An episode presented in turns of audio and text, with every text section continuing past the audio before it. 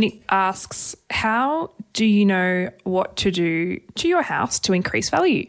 I bought a place that's got no yard, for instance, and not sure about things like powdered workshops, pools, or what sort of internal improvements would be best.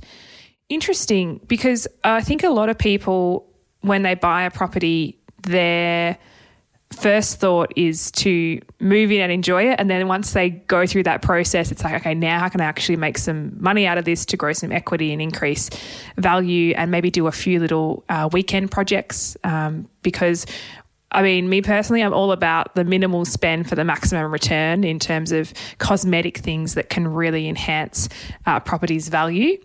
We, a long time ago now, I'd have to find the episode and reference it. Uh, we did interview a company who do basically renovations for profit, um, LVL Group. I interviewed Matt, God, I was going to say, I think it was like two years ago, which sounds really weird, John, because I don't, it doesn't even feel like I've been on here for two years, but um, two years ago.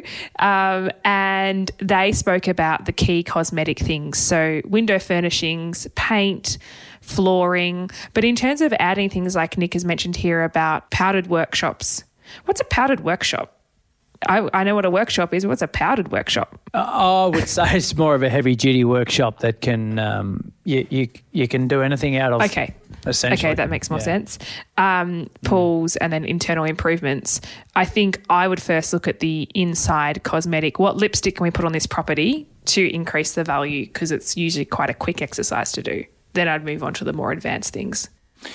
Yeah, it's interesting. Like when I first started investing, I, I, was always told the, the outside improves the value and the inside improves the rent. Oh, um, that's interesting. Yeah, very interesting. And, and over time, that view really hasn't sort of stuck with me too much. I, I think you've got to appreciate the whole property for what it's worth. But if you've got a valuer doing a curbside and it looks pretty grubby and scrubby at the front, then it, it does make a difference, doesn't it? The, the first impression.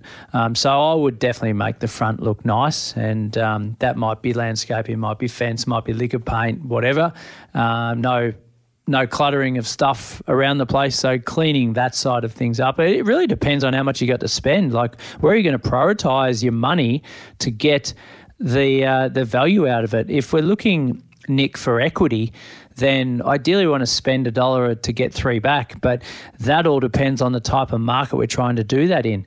In a, in a hot market, we could spend one and get five back just because it's a moving market. In a flat, cold market where no one wants to buy, we could spend one and, and get one back or if we're lucky. So, yeah, there's there's different versions of it, uh, it, but I would look at well, what does it need in order priority, and how much have I got to spend? I also think there's a question there around what could you do that makes you enjoy the home more. A lot of people do a renovation or like an express reno prior to sale to maximize their return, which is all well and good.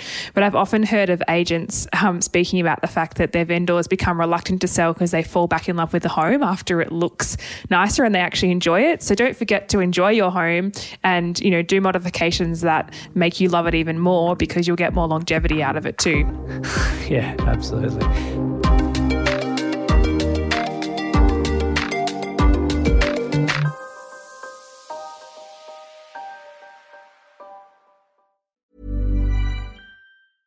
I'm Sandra, and I'm just the professional your small business was looking for. But you didn't hire me because you didn't use LinkedIn jobs. LinkedIn has professionals you can't find anywhere else, including those who aren't actively looking for a new job but might be open to the perfect role, like me. In a given month, over 70% of LinkedIn users don't visit other leading job sites. So if you're not looking on LinkedIn, you'll miss out on great candidates like Sandra. Start hiring professionals like a professional. Post your free job on linkedin.com/people today. Yeah, uh, the principal place is uh, very generally speaking here, but it's usually in an area that you want to live um, so you want to put more money in it, into it to make it look good, don't you? And you generally you by spending good money on it, you will get that return. Mm-hmm. Now, we've got another question in closing that's kind of along the lines of similar to Nick, but a more specific topic from Bell around aircon. So, how does aircon or lack thereof affect property value and rental yield? So, there's two pieces to the puzzle there. Bell bought a uh, an apartment in Melbourne CBD, 94 square metres, good size, uh, for 604,000. Love the odd number well, it's an even number, but strange number, uh, with no aircon. And uh, Bell's gotten some quotes to install some aircon units. For one, it's 9,000. For two, it's 13,500. And for three, it's 17,500. More than I more than I expected, Bell says, but I don't know how to proceed.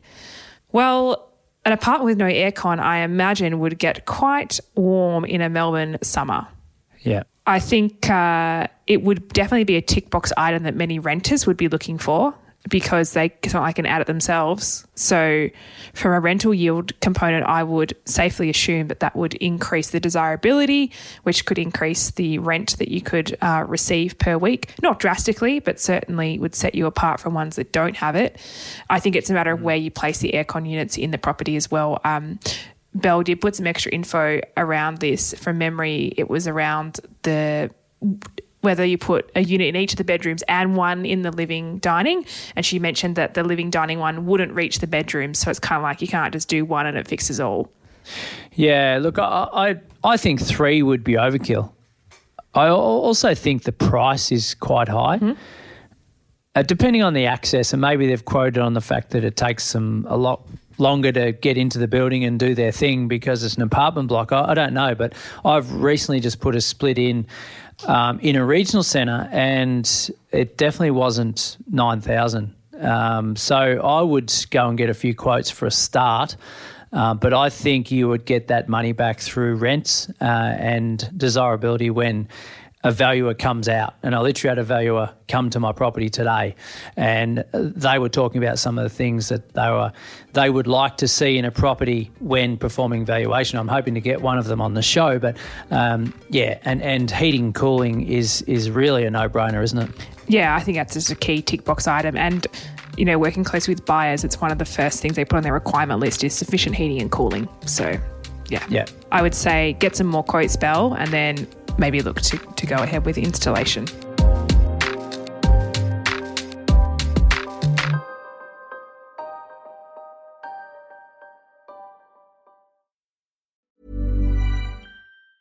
Hi, I'm Daniel, founder of Pretty Litter. Did you know cats tend to hide symptoms of sickness and pain? I learned this the hard way after losing my cat, Gingy. So I created Pretty Litter, a health monitoring litter that helps detect early signs of illness by changing colors, saving you money and potentially your cat's life. Pretty Litter is veterinarian developed, and it's the easiest way to keep tabs on your fur baby's health right at home. Go to prettylitter.com and use code ACAST for 20% off your first order and a free cat toy. Terms and conditions apply. See site for details.